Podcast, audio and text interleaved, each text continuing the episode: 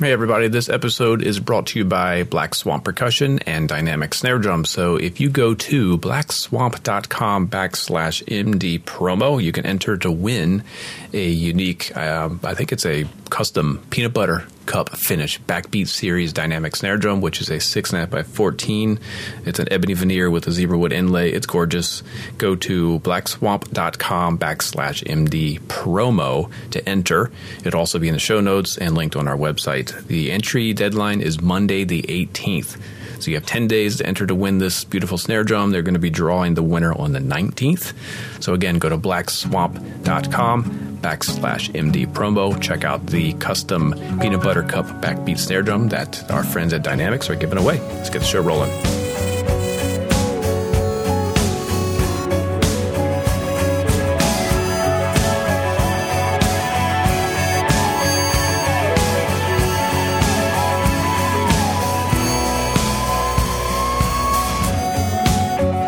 Woo, buddy. How are you, man? I'm still chilling on Peter's groove. How about that? Oh, it's good stuff. I love it. I, seriously, our, our audience is so incredible. Uh, it's annoying sometimes when they're playing better intro grooves than you or I could, but for the most part, it's pretty awesome. well, I'm really impressed with the fact that uh, some folks are taking the production level up and adding band clips and things. I, I dig Yeah. it. We don't need cool. to. We don't need to write our own theme music. We've got such a great listener base. Oh my gosh.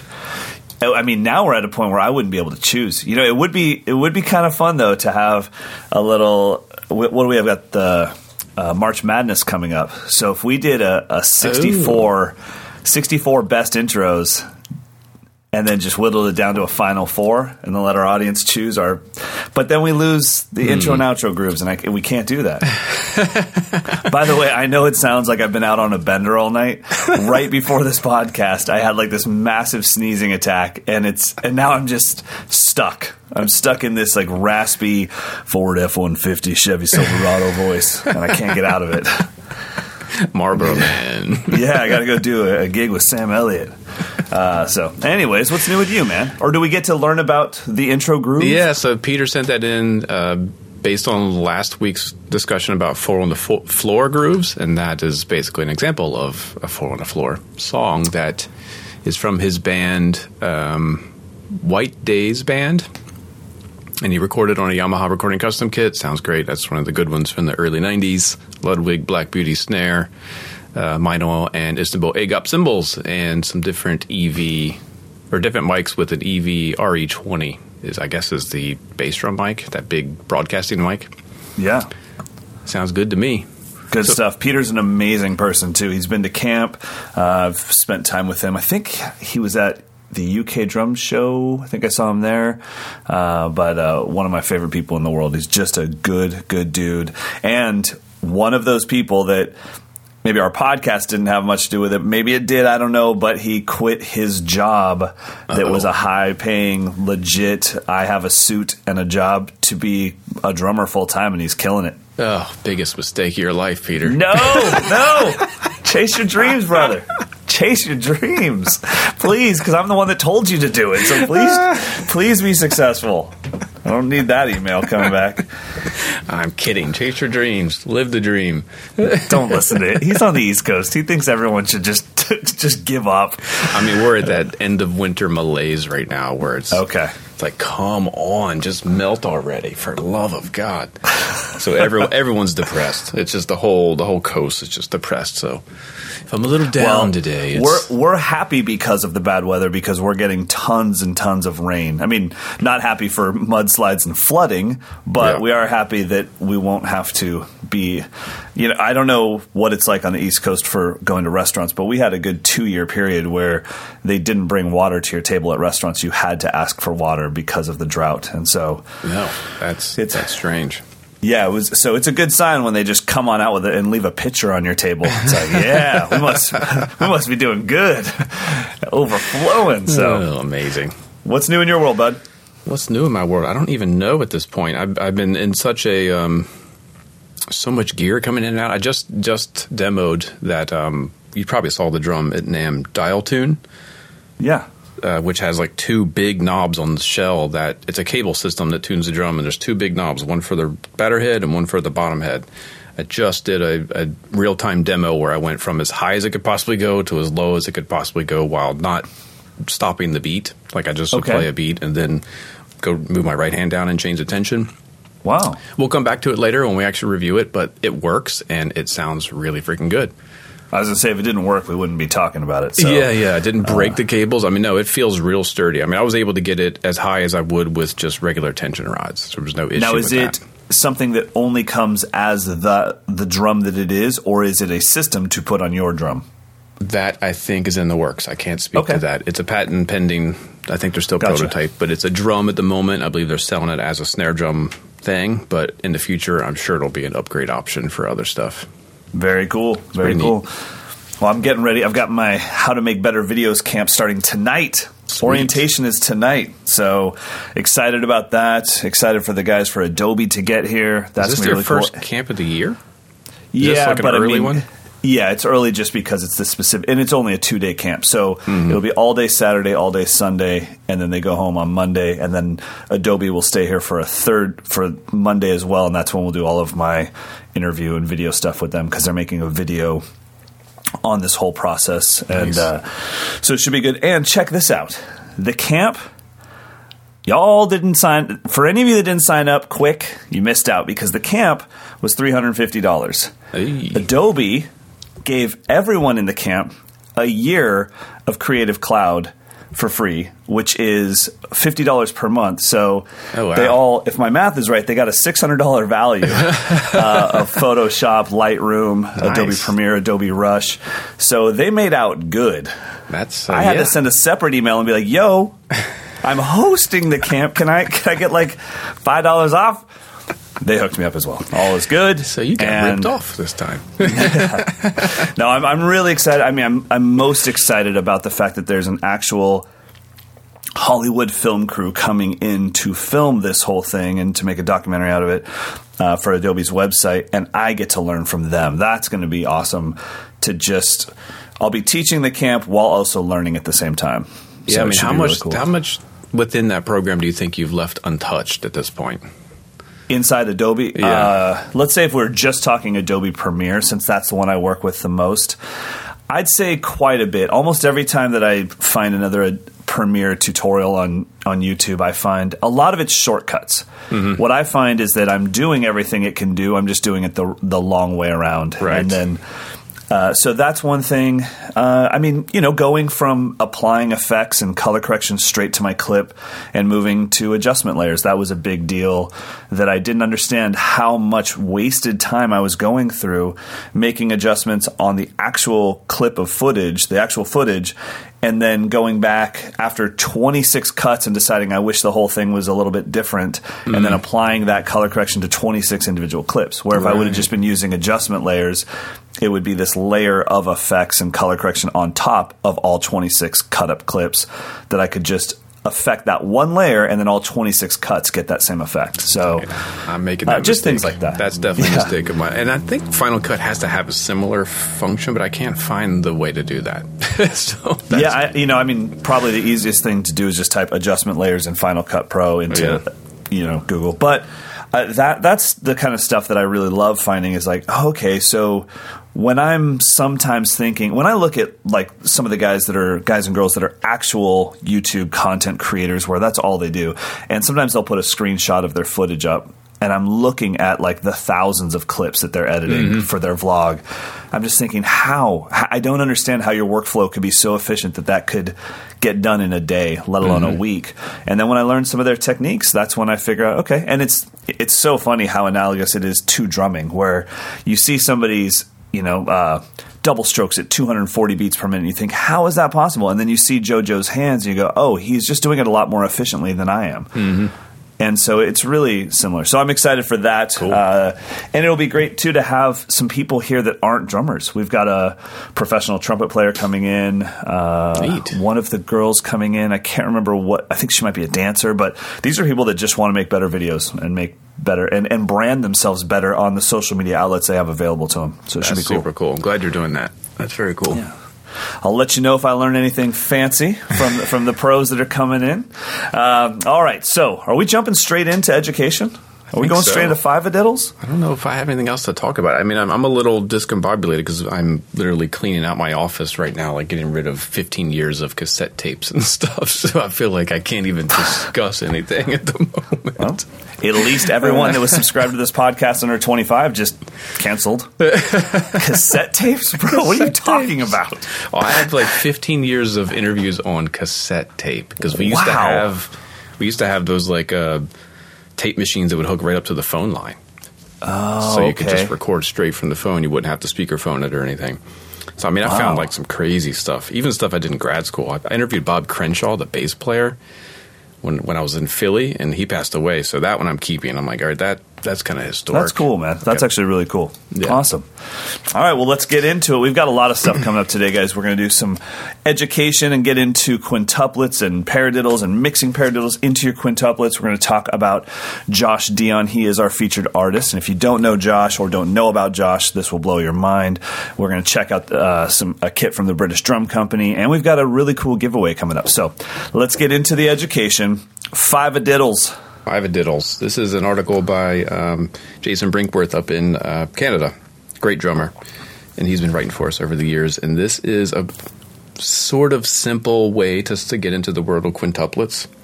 So, what he's doing is he's phrasing them with basically starting the quintuplet with a double. So, right, right, left, right, left would be the first sticking. And then applying that to he's creating like fills and kind of grooves, just using that sticking and variations of that sticking. But that's the the idea is one double and three singles, and then using that as your your new rudiment instead of one double and two singles, which would be a paradiddle. Right. And I think that that is a great way to get into this because it gives you a reset point. When you do quintuplets just as single strokes, sometimes your hands just want to go to the two subdivisions that bookend the quintuplet. It, mm-hmm. They either want to do groupings of four or groupings of six. And but you always want to land on your right and then when you're doing single strokes, you just kind of sometimes forget to hit that left accent on the downbeat of two and the downbeat of four. With this, or with any quintuplet or grouping of five sticking pattern, there's this loop that happens that you know you have that double stroke followed by three singles and then a double stroke again. So there is a reset point in that. The, I think the key to all of this before you guys even start, though, is if you cannot put on a metronome and sing the subdivision of quintuplets, groupings of five evenly spaced, you're going to have a really hard time doing this, especially when you get into number two, where he's taking you from the standard paradiddle into the quintuplets. So, my recommendation for you is figure out how you're going to count quintuplets. Excuse me. If you want to do the thing where you say a word, David Letterman, David Letterman, hippopotamus, hippopotamus, that's fine. I usually just tack on the syllable "g" to my 16th notes. So on number two, he's got you doing standard 16th note paradiddles into his. Uh, what does he call them? The uh, the five-a-diddles. Five-a-diddle. So I would just get used to counting one e and a two e and a three e and a four e and a one e and a two e and a g three e and a four e and a one e and a two e, and just get used to going back and forth because if you're at say 80 BPM, adding only one note your subdivision is really tough to feel.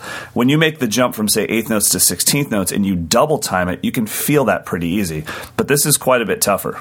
What is the, the syllables you were saying to use?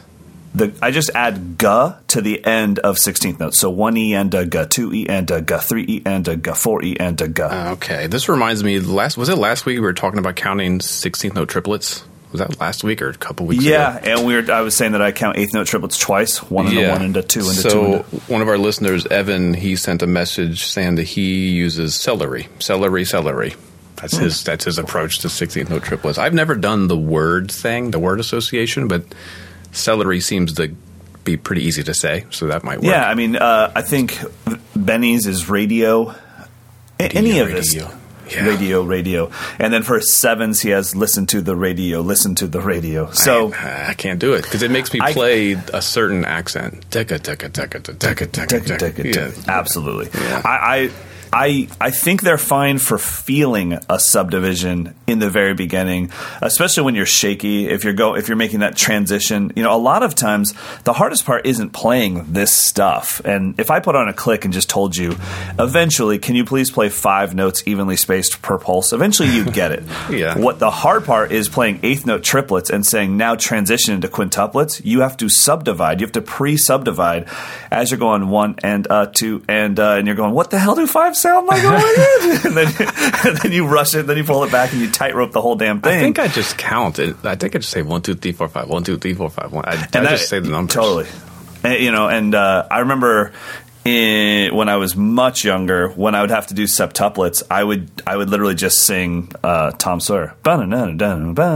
Oh yeah. I would sing that in my head right before I had to make the jump to quintuplets. But just like you said, I had to then immediately, once I was established in that new subdivision, get out of singing that because that makes me go. Yeah, exactly. So yeah, so I think that whatever works for somebody is fine. The only reason I like teaching my students the syllable of ga is it still allows them to have a number. Because if you just keep playing quintuplets over and over, you might get lost. So having that is a good place to go. Then once you can feel quintuplets and feel the transition between 16th notes and quintuplets, one E and a two E and a three E and a ga four E and a ga one. Once you can feel that, then you can start on this lesson and start working on your sticking patterns.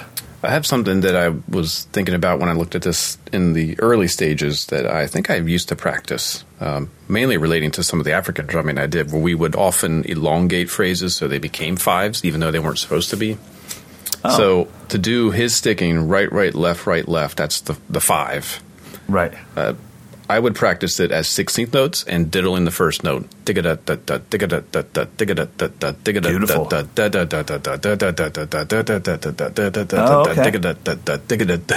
So they Yeah. go from strict kind of rudimental style to just every note's the same space. Which Love is it. something I did with a bell pattern.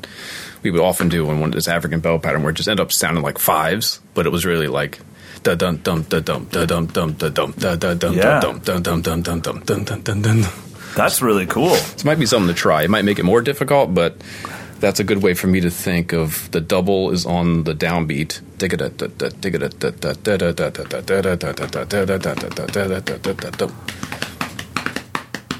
Yeah, I'm tapping it out. I love it. I love it. That's, that's, a a, thought. that's a great idea. Yeah. No, I think that would be awesome. And then once you get that down, then he's got the paradiddle part of this, or the diddle part, cycling through different places. Uh, number two of exercise one, uh, option two is to have right, then two lefts, and then right, left. So the, the diddle then is on the second, third note, uh, and then he's just cycling through that stuff. So I think being able to play quintuplets to a pulse very cool and very important uh, i don't think you and i have talked a lot about how we don't really use quintuplets in our playing that i don't ever want that to get confused as you and i haven't practiced them to a pulse mm-hmm. i absolutely have that on my uh, radar especially because if someone else does it i want to be aware of it i don't want to yell at them and be like dude you're seriously shoving too many notes into that. And they're like, yeah, they're called quintuplets too. And then I look like the idiot. I want to be able to recognize it when someone else does it. Yeah. Um, I still personally, and I'm actually going to do a YouTube lesson on it today, but I still use fives for the most part in 16th notes. I use them all the time. They're probably one of my favorite groupings. And I'm doing a, a lesson today for YouTube on implied metric modulation using right, left, right, right, left as a metric modulation if you give it a backbeat. Doom, doom, da, doom, doom, doom, da, doom. Um, and so it's one, two, three, four, five, one, two, three, four, five, one, two, three, four, five, one, two, three, four, five. But it's kick doom, snare doom, but it's feeling it as 16th notes. Ah, so okay. one E and a two E and a three E and a four E and a one E and a two E and a three E and a four E. So it has that feel to it. Nice. So you can get so much use out of this stuff. A lot of times when you're learning a lesson like this, what you personally will get out of it might be very different than what the author intended. Yeah, for me, this stuff has always been uh, pulse control. Can I can maintain Totally. a steady quarter note pulse while going into Yeah. these uncomfortable subdivisions. That's been the greatest benefit. And every time I've worked on the Gary Chaffee stuff, it's all been about can I maintain a quarter note while I'm shifting between subdivisions that are familiar and unfamiliar, and stickings that are simple, stickings that are more dense. Right. No, I agree. Absolutely. Well, like I said, start this stuff. And if you feel like, okay, I'm a little lost on this, check out mikeslessons.com or get your Patreon account for Mike Dawson. Brought to you by no one. Okay, let's get into some good stuff. Anyways, that was by Jason Brinkworth, and it is a fantastic lesson. So check him out as well. All right, we're going to get into our featured artist. now, our featured artist, Mr. Josh Dion, is someone that I became familiar with in kind of a weird way. I was speaking to Mark Guiliana probably four or five years ago, and letting him know that I was uh, I was getting ready to go to do this festival in Spain with Dennis Chambers and Russ Miller and a few others. And I mentioned Josh Dion was on it, and all I got in response from Mark after saying all these big names was, "Josh is a beast." Yeah. and I just thought, okay, now in in four years ago terminology, when you're not speaking to a jazz legend blah blah blah is a beast means that he can chop it up. Uh-huh. I was not prepared for what level of beast Mark was referring to. Right, This right. is one of the most musical human beings I've ever encountered. And I was just shocked. And then eventually, and then I got to meet him there. He went to school at William Paterson with my good friend Tim Metz, as well as Mark Guiliana. So they all knew each other really well. And I got to spend time with Josh and thought he was just an incredible person. But I was blown away by his musicality, obviously, with his voice and on the kit. Yeah, I mean, And it's his, just incredible. His current gig is Paris Monster, which we have a feature story in the April issue, kind of all about that. So if you only know Josh from his current thing, it's the one man band kind of idea, playing drums and keyboards and singing, and he's got a I think he's got a bass player with him, right? He does, yes. Yeah. So you might think, okay, that's what he's been doing his whole life, like that's his thing. But the first time I saw Josh was probably it was before Modern Drummer. I was playing a um, like a showcase, like a record label showcase at the bitter end, and it was all just songwriters coming. I, I came up with a guy from DC. We were like the opening act, and Josh was the closing act. He played. Oh, wow. He played piano and sang. He didn't even play drums. He just killed it, and, he, and it was just obviously he was the star of the night. Like he just killed it. Sounded kind of like uh, Gavin DeGraw or something like that. That kind of vibe. So then I found out, oh yeah, he plays drums with Gavin DeGraw. I'm like, nah, he can't be. He, he must be playing drums with Gavin DeGraw because he can sing backups or something. Right. I had no idea. You can't really sing that good and, and actually be like a drummer. Right. You can play drums, you know, uh, but you're not a drummer. Like you can't. But Yeah. The dude's Wrong, A beast. we Yeah, are. He is a beast. he is a beast. Yes. Uh, so yeah, Mark redefined my terminology and my now my definition for beast is: can you sing to a level where you would win the voice, no problem, yeah. while also headlining the Modern Drummer Festival 2025. Get ready, guys! It's making a comeback. Uh, and yes, he could do all those. So before we go on too much about Josh, you want to take a listen real quick? Yeah, so this is something I pulled from uh, uh, what's the song called? It's called Ape. It's from his it's Paris Monster. It's uh, Meinl Cymbals flew him down to the studio. So this is like a live in the studio performance. Check out a bit of it.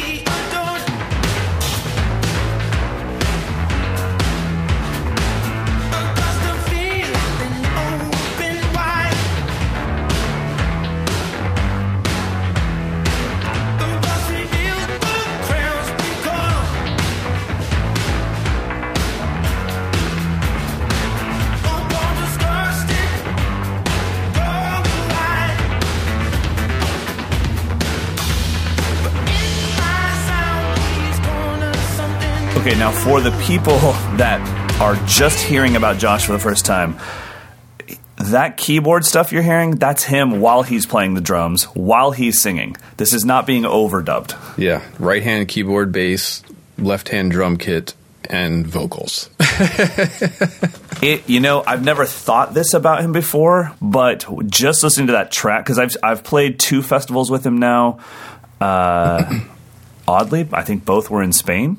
Uh, but anyways, uh, I've I've played t- with him twice. Oh no, and then uh, the UK drum show, he was on that as well. And I've never thought this, but just now listening to that, it gave me like an aggressive Talking Heads vibe. oh, interesting. You know, like I have. Have you ever seen the live concert that Talking Heads did? That was all shot on actual film. Yeah. For, it was made for the movie theaters. Yeah. They're like high out of their mind. they are, but. David is going so hard on that stuff. When you watch like Burning Down the House, Mm-hmm. it's not the acoustic version. I mean, they're going in. Yeah. And I, I kind of get this, like, maybe because of the tones of the keyboard and the bass in this particular song, there's almost like this 80s vibe. The tempo is very 80s.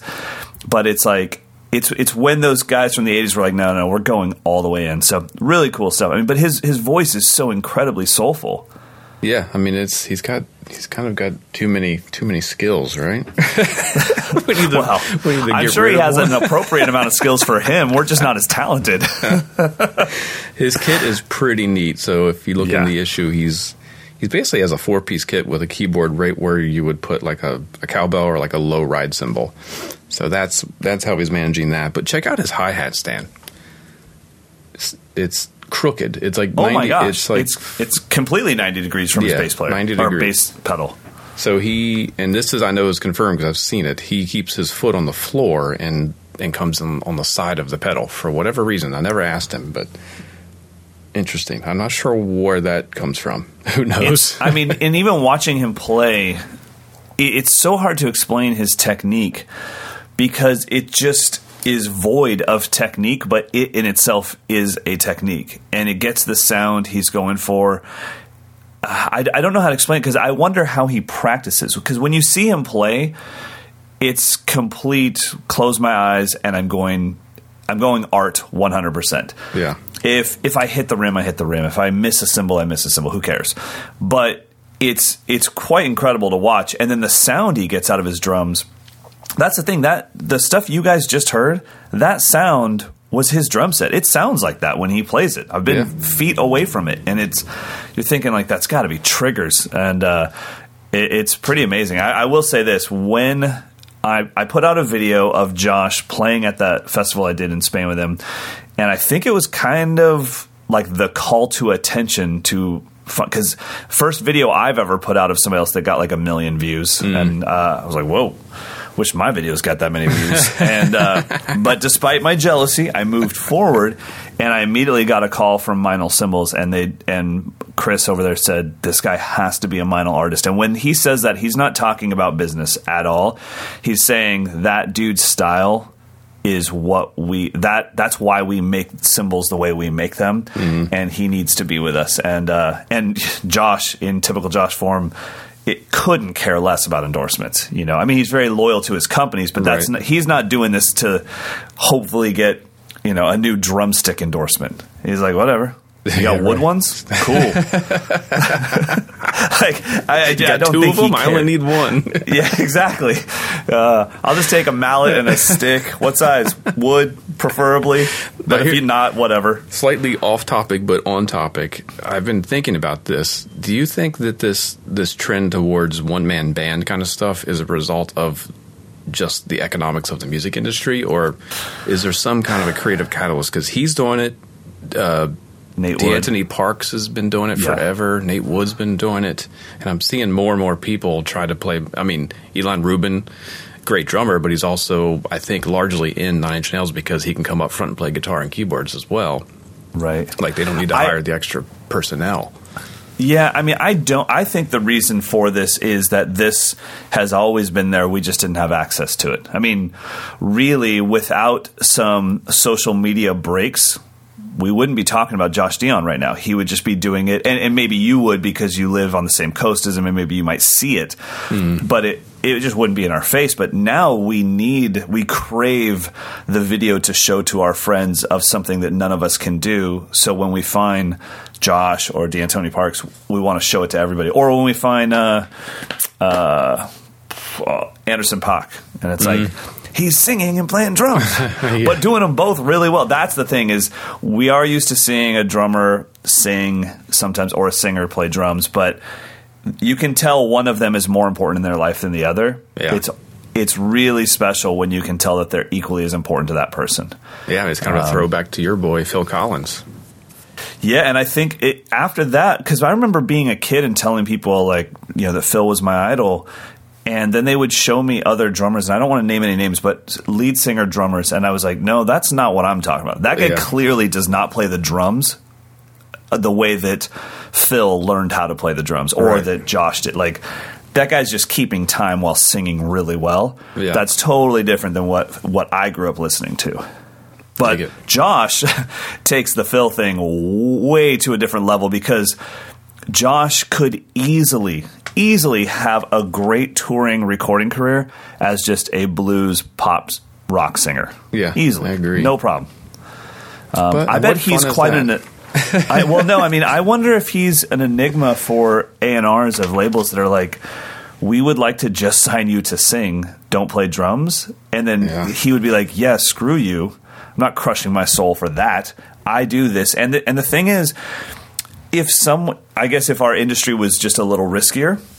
The Paris Monster stuff's amazingly catchy. I mean, it's not like he's out there just playing spaz jazz. Is that a thing? Spaz jazz. I mean, it's it's awesome to listen to what he's doing. It, I have the the Paris Monster album. I you know I enjoy their Well, music. yeah, I think it, when you listen to it, you don't know what's going on. You think it's just a really good funk soul Yeah. band, and then you Yeah. realize, oh, he's doing three fourths of the work. Yeah. It's pretty incredible. So, I mean, I hope that all of you guys will check out Josh. You can find lots of his clips, especially with Paris Monster, and seeing the full project, him and his bass player, is is pretty cool. It is a fuller sound. Like I said, I got to see them.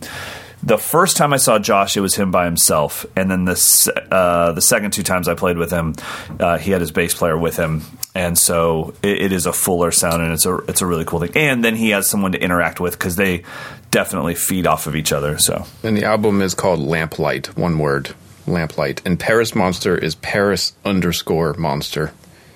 If you're looking for it, get into it. He's amazing. I think right. it's time to give away a snare drum. It is, Well, we're not going to give it away, but we're at least going to bring it up. so our good friends at Black Swak, Black Swak, Yep. Hmm. Goodness gracious, is it Friday? So our good friends at Black Swamp, who also have the company Dynamicx Snare Drums, we've reviewed them uh, a few episodes back. They are going to give away a snare drum. Um, don't let my trip of the tongue confuse you. So you, you need to go to blackswamp.com backslash MD promo. That's the entry form. That'll be in the show notes. It'll also be on the Modern Drummer website for this episode of the podcast. So there's no excuse for you not to find it and enter. But again, it is blackswamp.com backslash MD promo. And what they are giving away is a 6.5 by 14 backbeat series drum with a unique ebony veneer and a zebra wood inlay, which they're calling the peanut butter cup finish. It pretty much looks like a peanut butter cup. This thing is gorgeous. It's gorgeous, and I remember playing the backbeat snare. I think that's the maple ply drum. It was it for me. It was like that's the one drum you could do anything with, and it's not you know it's you don't have to be super precious about it either. It's like a workhorse drum. So it's a six and a half by fourteen backbeat series peanut butter cup snare drum. Go to blackswamp.com backslash md promo, and you have uh, until Monday the eighteenth to enter, and then they will draw a winner on the 19th. And I believe on that page, the promo page, you, there's some other terms like you have to follow them on Instagram in order to be entered into the thing. So just go to that website, blackswamp.com backslash MD promo, enter the win, a Dynamicx snare drum. this thing's gorgeous, man. I'm quite jealous that I'm not up for the winning, but to all of you guys at Dynamicx, if you just want to send one out for me to test for the next six years, fired off in the mail. I'll pay for shipping. All is good. By the way, speaking of shipping and snares and whatnot, uh, I'm going to just officially announce it. Stave drums are the bomb. Oh yeah, which one did you decide on? Let me guess. Well- you had did you have walnut, cedar, and poplar? Poplar. Yeah. I'm going to So guess I- cedar. That was the one that I was blown away. Yeah. I I I literally called him. That was the first one I played. So the other two were boxed up. I called Jefferson. I was like, "What is this yellow wood?" He's like, "I'm not telling you. We're calling it yellow." but because it was a clear coat, it was kind of easy to guess. I was like, "This is either pine or cedar." Yeah. Um, and I've never, and he, he Jefferson said this as well. He's like, that's the only species that will do what you're freaking out about. It literally had built-in compression. yeah. Yeah. It had a tone, and then as I hit it harder, it kept changing the the smack. Like it got more and more smack. It was the w- coolest thing ever. Yeah. But what everything that I disliked about stave drums. I think a lot of it was just that I'd played kind of, I don't know how to explain it, but almost non craftsman staves. just Just big like old these are staves. wood, yeah. Big old chunks of wood, yeah. And the thing is, everything that I did love about those drums was present on all three woods. Hmm. Uh, my biggest critique of staves was always that I didn't think they sounded very good at low volumes. All three of his sounded fantastic. That's, I think, more a credit to his craftsmanship than stave drums themselves. The other thing is, he because he's a master craftsman, and I would throw John at Cherry Hill into the mix as well with this. The stave drum is as thin or close to as thin as a plied shell. The Mm-hmm. ones that I'd played in the past were nowhere near that. So I would expect that 50 ply OCDP back in the day Right, yeah. to have the same thing about it that I hate about stave drums. so, so yeah, so it was a real eye opener for sure. He's making me his own drum. I still don't know what it's made of. All he told me was, "I just spent a boatload of money on a piece of wood for you," and, I, and, he, and then he said, "I don't think you deserve it." now, just to be clear, everyone, I am paying for this drum. I hired him to. So I was. It was like, but did you really spend a lot of money? Because kind of, I spent a lot of money, and there's a specific number I'm trying to stay under. But whatever, it is what it is. I set aside the money. I wanted this here for the campers, but I will say this: a stave drum made by a master craftsman is as sensitive as any ply drum I've ever played. Yeah, I mean, I I think the definitive sugar percussion sound is that cedar. That's what I think of. If I think of what his sound is, it's that cedar. It's kind of like a buttery. I think he describes it as doughy, like a doughy kind of feel or something. Yeah. It, it was just wonderful. The other thing that all three of his drums had that was very noticeable was the the playability, the way they felt. Your oh. sticks literally leapt off the head. Yeah. No matter what tuning you're at, it was it was really cool. So really excited, and I'll, I'll keep you guys posted as, as that gets closer and closer to being finished. This has nothing to do with you know the future of my signature snare. Everything's good with Gretsch. They know what's going on. This snare is, and and Jefferson knows this as well. I said the reason I'm paying for this is I'm not this isn't like my snare that I'll be playing all the time. If it was, I probably would have wanted to be comped or, you know, a huge discount, but it's like, no, this is, I'm buying this because I want my campers to have accessibility to a, a very good stave drum. So that's what this is all about. All right, now from that drum to some other amazing drums and a company that I want to know more about because I'm completely intrigued the British Drum Company. We are checking out the Lounge Series drum set and from the audio example that I heard, and you said this wasn't you playing it? No, this is my good buddy Steve Bidwell down in Austin, Texas. Okay, from the audio example, this was, I mean, I don't know how to explain it, but it seemed extremely, extremely vintage sounding Yeah. on a bre- like it was so incredibly warm and just it seemed like this thing had been sitting in somebody's studio for the last 30 or 40 years. It was yeah. brand new. Yeah, I think that's the vibe. And this is the lounge series that they're making, which it look it's got like an antique kind of uh, pearl finish, so it, it, it's definitely going for that vibe. Right. Um, it is a it is actually a British company. That's good to know. the head the head builder Keith, uh, I believe he worked at Premier for a while, so there's some Oh, connection cool. with Premier. Um, this is what have we got size wise? This this kit is a five and a half by fourteen snare. The toms are eight by twelve and sixteen by sixteen, and it's a classic fourteen by twenty two bass drum. So it's all classic sizes and everything. Um, what else? So the shell is interesting. It is nine plies that alternate between mahogany and Scandinavian birch, Wow.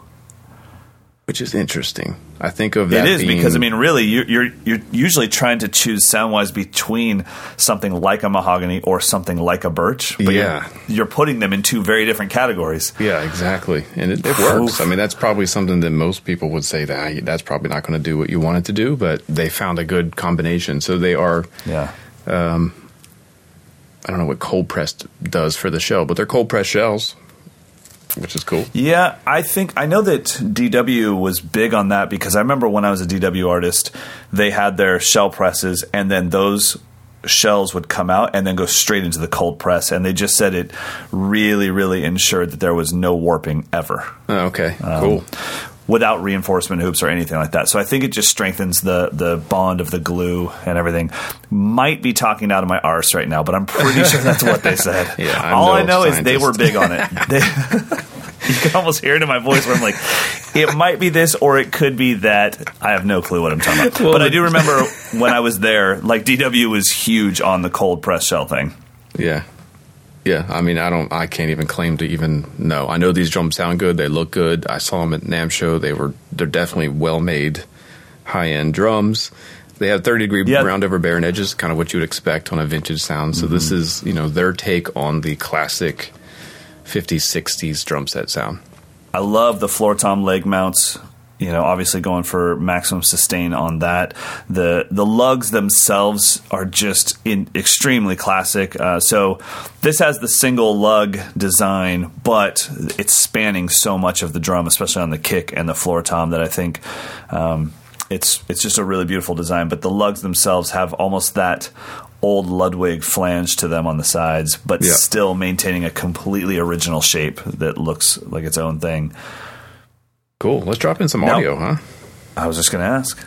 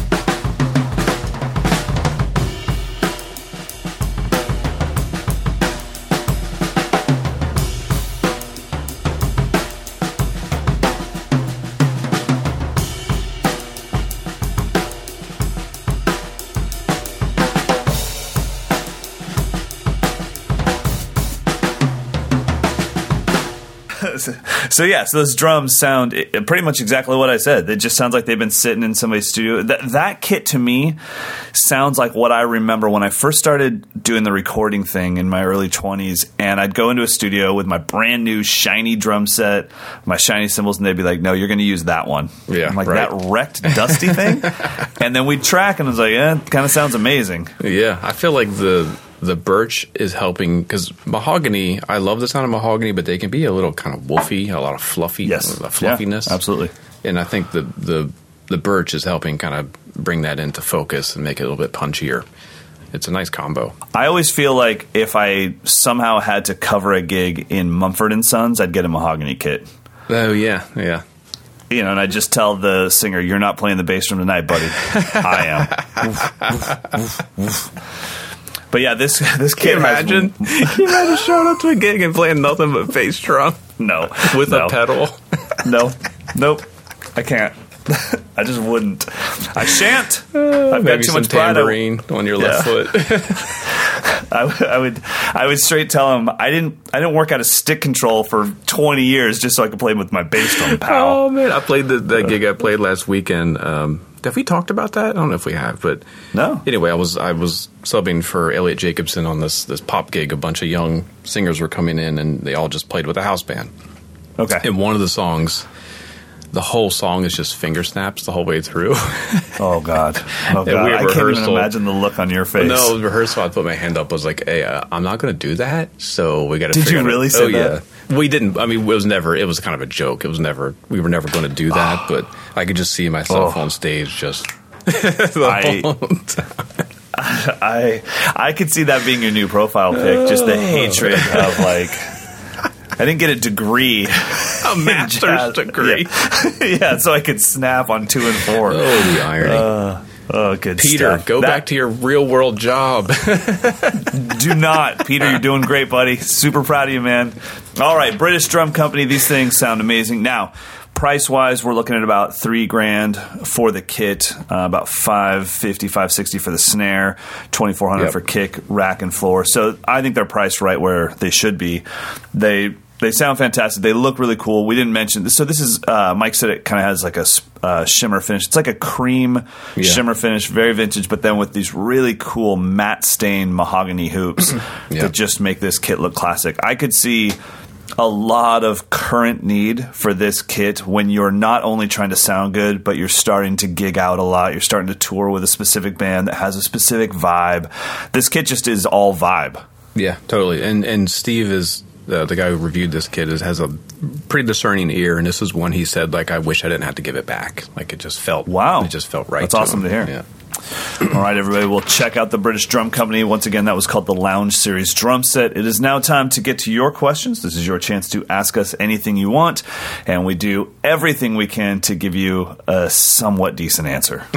Right. I'm gonna I'm gonna remind you again the Black Swamp giveaway website blackswamp.com backslash MD promo. Again, the no excuse for you not to enter. Win this sucker. All right. So our first question comes from Eric. Uh, quick question about in ears. I'm a singing drummer that plays local clubs of various sizes. When playing pop rock in the smaller rooms, I often find I can't hear my vocals and wondering if in ears might be the answer. Large stages aren't usually a problem, it's the small clubs with small PAs. My question is about how well can you hear your drums and other instruments if you're wearing in ears? Even though my drums are mic'd, they rarely run back through the monitors, and often it's the same for the other instruments. Uh, I can speak from my clinic experience at the Delaware Drum Show two weeks ago. I was planning to, you know, have my loop station set up. Yep. I couldn't have both ears in because it felt so detached. I had to have one Yeah. ear out, so it was really kind of it was way too much isolation for me. All, all I was hearing was the loop, and I couldn't actually hear my instrument. In the studio, Right. I have no problem with that because I'm bringing a level of my drums back in. It's, it sounds completely natural. But on a gig, Yeah.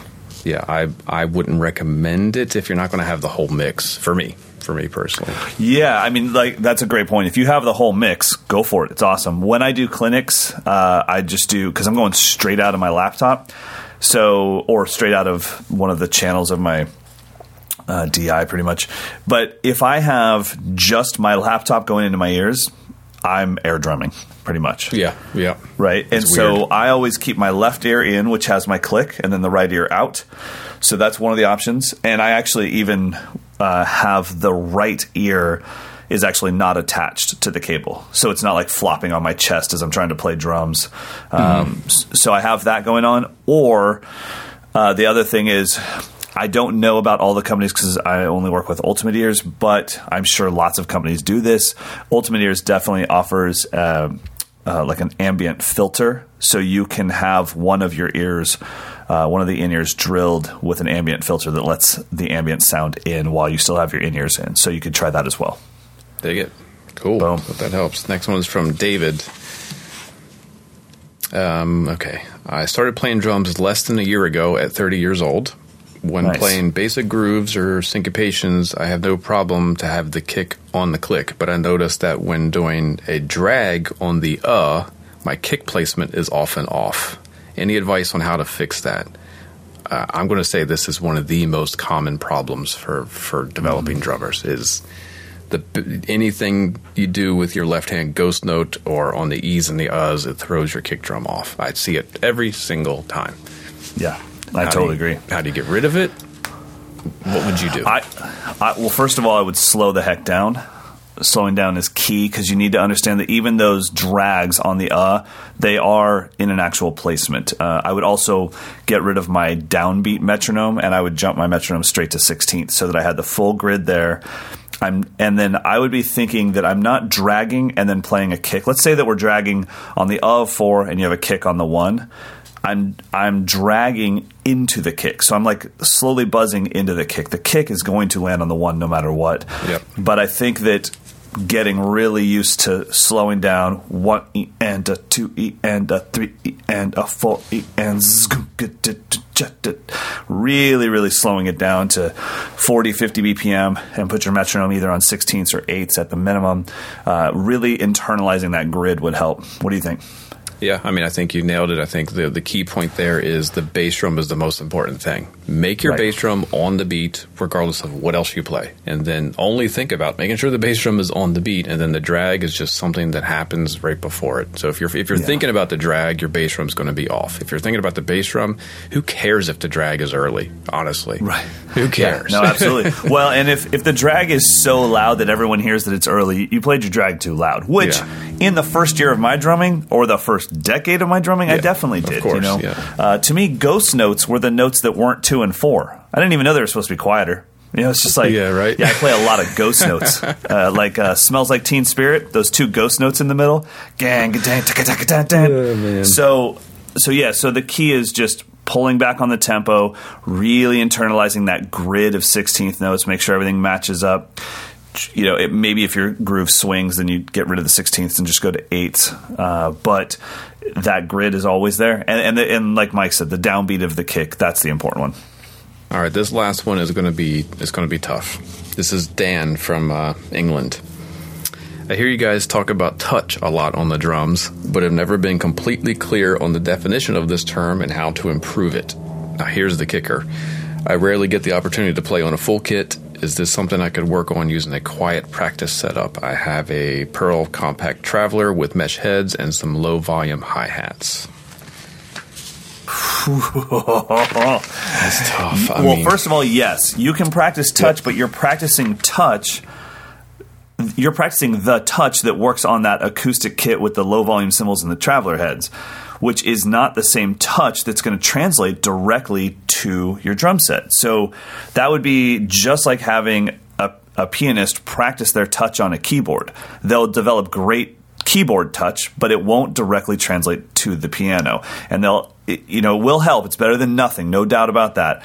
But there will be an adjustment period. I think the biggest adjustment period, I don't know if it's the touch of your body, it's your ears handling how much louder drums are than mm. pads and everything else that you've been practicing your touch on. Yeah, I mean, I think to define touch, it, it's as simple as the sound you make when your sticks hit something. That's your touch. But I think when we when we talk about it in the context of like quote unquote professional drumming, I think it's controlling your touch to get the exact sound that you hear in your head to come out of the instrument rather than Right. I'm just moving my hands and I'm hitting the drums and whatever comes out comes out. You know, like what's the sound quality that you want your snare drum to have, your hi hats to have, your ride cymbal to have, your toms to have, and then translating that so you have a cohesive sound. So I, I think if a drummer has good touch, their their sound is very pleasant and cohesive.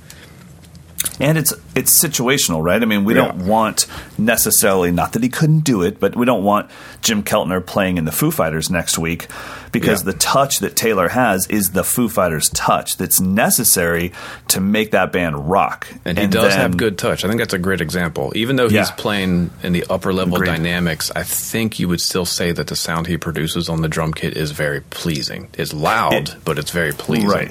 And, and it's appropriate. I mean, that's what I'm always looking for out of my students. I don't care if you're loud. I don't care if you're too quiet or if you're quiet. I just care that you're appropriate for whatever you're playing along to. Then there's the other side of touch, which is okay, now we're void of music. You're just playing drums.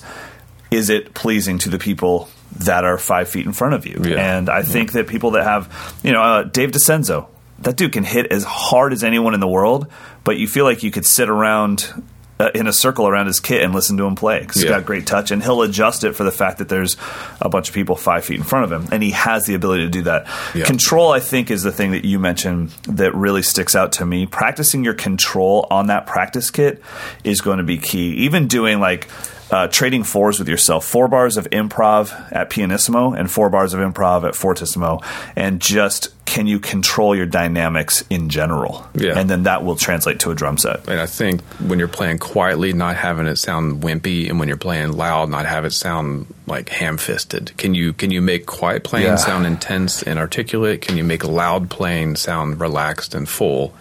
Yeah. I think that's where you're going to discover touch. And uh, the other thing, I this is something I stole from Guiliana, is like do an inventory of sounds. Like, can you make your hi hat sound lush? Can you make your hi hat sound super sharp? Can you make your snare drum sound full or really tight? I mean, you can do all of that with your hands, which is with your touch.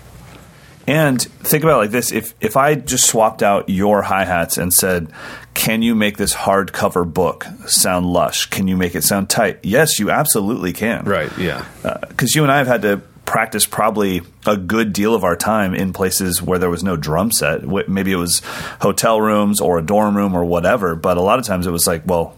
I have to practice. I can't get around that. I need to get my hours in today, and I don't have access to a drum set. I, I practice the most right now at home on a real kit, but I have the Aquarian super pads over the whole kit. And I'm constantly working on my touch on that kit, but in my mind, I'm just completely representing. I'm literally hitting everything, thinking, what would that be on a real tom? Yeah. Okay, that was that velocity was a little silly for if that would have been a real 12 inch tom. Yeah, yeah, know, yeah. I think we're um, yeah. I think we're. I think we're just circling around the answer. For me, it's about having the sound in your mind that you want to produce, and then actually Yes. producing it. Let's stop there. I, that's what I meant to say. That's what I'm doing when I'm on the kit. yeah, I, you're I'm imagining what it sounds Yes. like, and then you're just what would my body need to do to give me the sound that I'm hearing in my head. I'm fired up right now. I can't wait to practice. Filming All videos. right. Thank you for your good. questions. You can send them in to mdinfo at moderndrummer.com. Um, it's time for our picks of the week. Boom. All right, so I want to go first because this might take a minute for us to dig through. Uh, I don't know why I decided to listen to the Sting album Mercury Falling. I haven't checked it out in several years. It's one of my all time favorite albums. I think it's one of Sting's best albums that probably goes forgotten. But it has a great Vinny Colaiuta on drums, and as usual, he is a master. Uh, but in particular, the first eight measures of the opening track, I feel might be some of the most creative, yet tasteful, yet musical, yet sneaky drumming I've ever Sneaky, heard. So sure. let's check out the first eight bars of Hounds of Winter.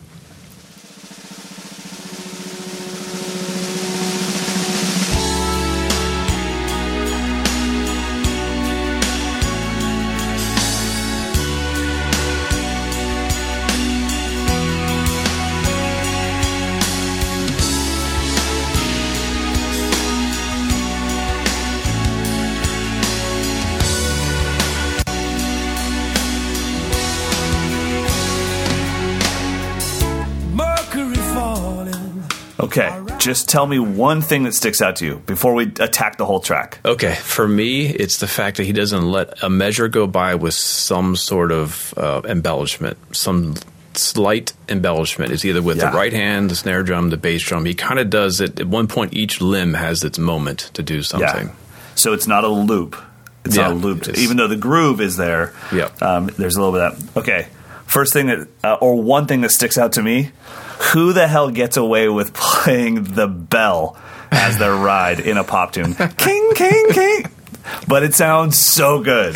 It, I know it like mixes with the acoustic guitar like perfectly. It's it's so frustrating. I wonder if right. he went through his whole catalog of cymbals, like that's the one, or if it's just Oh, he- he always to perfect. Uh, yeah, uh, like just like his cross stick, where it's Yeah. like, come on. Now, now we're talking about touch. I think that is some of. I mean, that's perfect touch for me. Everything about it. It's confident. It's powerful. It's clean. It's musical. It's tasteful. It's dynamic. It's everything. Seems like you're a fan. So to the to the touch aspect and the embellishment as- aspect, the embellishments are never as loud as the groove. Yeah, they're subtle, like that little splash Super to the subtle. crash Oof. thing. Yeah, And that, I mean, l- let's listen to that again. I'm not sure how he even does it because he somehow does a splash to a crash, but I don't know which hand's doing which.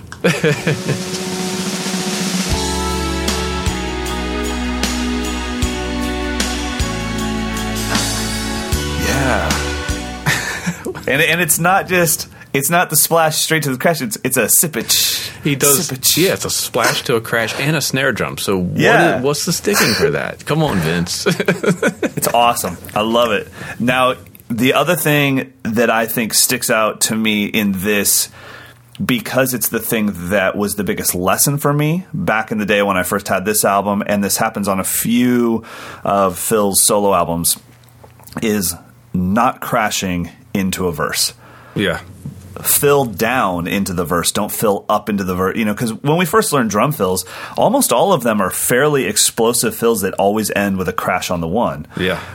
But he's got that big flam fill, leaves some space, brings the subdivisions down. It's almost like it's almost like a Harley Davidson coming to a stoplight. Yeah. Clap. Yeah, and the fact that he he play he doesn't play all the 16th notes leading in. It's like on the E That's what I and on four, and that's it. starts pulling those subdivisions back, right? And you, the use of subdivisions is a way that people can create excitement or bring the mood down. Take some subdivisions out. You know, start if you go sixteenths to eighths to quarter, flat doo doo sada doo doo ga doo cat. You're going. You're not going to do that going into the chorus, right. Yeah, Like, sorry about everything we did today. Chorus! Like, that's not going to happen. But it's a great way to get into a verse. You know? amazing. So, Oh, yeah, so I. I love this thing, and I think that I don't know if I would have really dug into those eight bars without you bringing it up earlier today when we were talking before the podcast. But when you hear it, it's just like that does kind of represent everything that makes Vinnie stand out as a pop drummer. yeah. Is it doesn't sound like a fusion guy playing a pop tune, but it doesn't sound like a pop guy would even know how to do this. No, I mean it's clear that you're dealing with one of the best drummers on earth. Even though Yeah. he's playing some of the fewest, the, the simplest ideas, it's just a concept and the way he weaves it. The whole track to me, I think, is a masterpiece. So the way he uses the bass drum at times that just deviate a little bit. Mm-hmm. It's like I think all of us would go two steps too far, and all of a sudden you become that drummer where the singer's like, "Hey, man, chill out with the diddles, dude." like, Yeah, well, that's a- another thing that I would love to know about all the sessions that Vinnie's played on with Sting is how much is Sting involved and how much is Sting just sitting back going like, uh, "My drummer is amazing," right? you know. and because if you think about who Sting has had the opportunity to play with between Omar, obviously Stewart Copeland, Vinnie, Yeah. uh, Manu, Manu, yeah. it's yeah, it's it's just kind of silly. So Josh Freese recently. Oh yeah, yeah, absolutely. I mean, gosh, that must be so exciting for Sting to just have that energy behind him now with Josh, um, with with still all the skill. So fantastic. Anyway, so yeah, let's check make out the that. whole album. It's called Mercury Falling. If you haven't listened to it, it's perfect for March if you live on the East Coast and you're depressed as well. all right. Well, my pick of the week is measure seven through sixteen on Hounds of Winter. I want to listen to what I think is the best eight bars ever. No, I think that's. I think we went through that thing enough. That's a great pick for both of us, and I couldn't agree more with that as our pick of the week. So, our first ever joint pick of the week. Check it out. All right, everybody. Thank you guys so much for listening. Thanks for all the support you guys give us.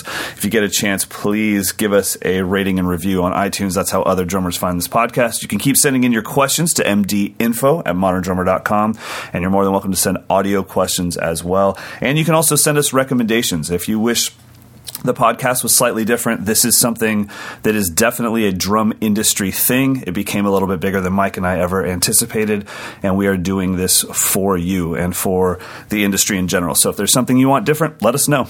Dig it. So don't forget, enter the Dynamicx snare drum giveaway, blackswamp.com backslash MD promo. Uh, and we're going to send it out with Andrew Bennett's beat. This is, um, he threw some slow chorus effect on the track and some delay and some reverb. So all kinds of effects and cool stuff. Let's check it out. He's got a Tama Silver Star bass drum, SLP Bubinga snare, some Sabian cymbals. Let's check it out. Andrew, and that's it. See you next week. Later, buddy.